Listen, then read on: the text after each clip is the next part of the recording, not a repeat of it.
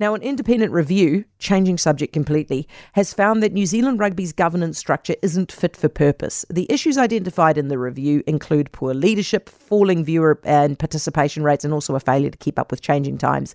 The review panel has recommended reforms to the NZR board appointment process and the creation of a stakeholder council. David Pilkington chaired the independent review panel and is with us. Hey, David. Good afternoon. What's the problem with the board? Well, the main the main issue with the board is the complicated process by which uh, board members get appointed. Um, it's convoluted. Uh, it's a three channel process, and um, what we're advocating is a professional appointments process that uh, simplifies um, the opportunity to put directors onto the board, directors that have got the skill, knowledge, and experience to deal with the challenges the game's facing. Do you think that the current board doesn't have the experience and the know-how? Um, what we what we didn't do, Heather, is, is conduct a performance assessment per se of individual directors and the board as a whole. What we were looking at is what are the challenges facing the game. The mm. game, uh, of course, covers a broad church from from school, club, NPC, super club through to our national teams. And it's become a very complex international business, and the governance needs to be upgraded to reflect the scope of the business and the challenges they're facing. Okay. Do you think, I mean, tell me what you reckon. Do you reckon we just need to scrap the board start again?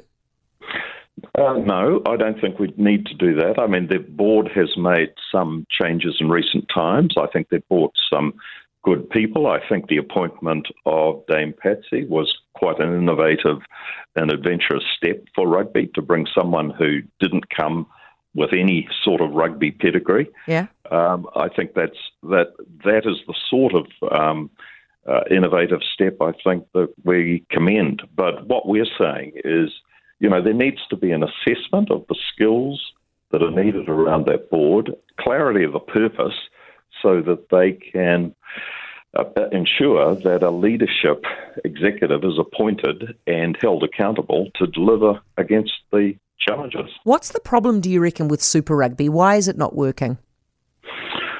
That's an interesting question. I think a whole host of um, comments were made to us uh, from there's not a there's too much rugby. I think people feel that rugby kicks off uh, pre-season in February, and we're, you know, we'll be still uh, following the Northern Hemisphere tour in November.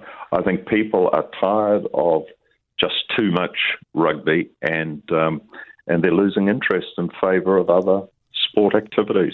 Okay, and what's the problem with the, the rugby union's attitude, the NZR's attitude towards the women's game? Um, what we're what we're saying is the rise in girl uh, girls and women's rugby is is a relatively new phenomena. I mean, mm-hmm. clearly it captured the viewing public's attention during the World Cup, and I think the uh, putting in place the infrastructure and support for girls and women's rugby at grassroots uh, is still very much in its formative stages, and and frankly, the sort of things that uh, have been used to to run and manage the the men's game um, don't necessarily transfer across to. You, your report women. says it's unclear, and I'm quoting, unclear if everyone is on board with developing the women's game. Are you going to tell me who those people are who are not on board with it? Uh, I won't tell you who they are. I didn't think you would. but, but I. But I will tell you, uh, there's still people out there that think uh, rugby's not a game for women. And some of those people are in NZR? No, no, I think what I'm, I'm talking about the broader the broader um, members of the Incorporated Society. Oh yeah, as in Rugby's Incorporated Society.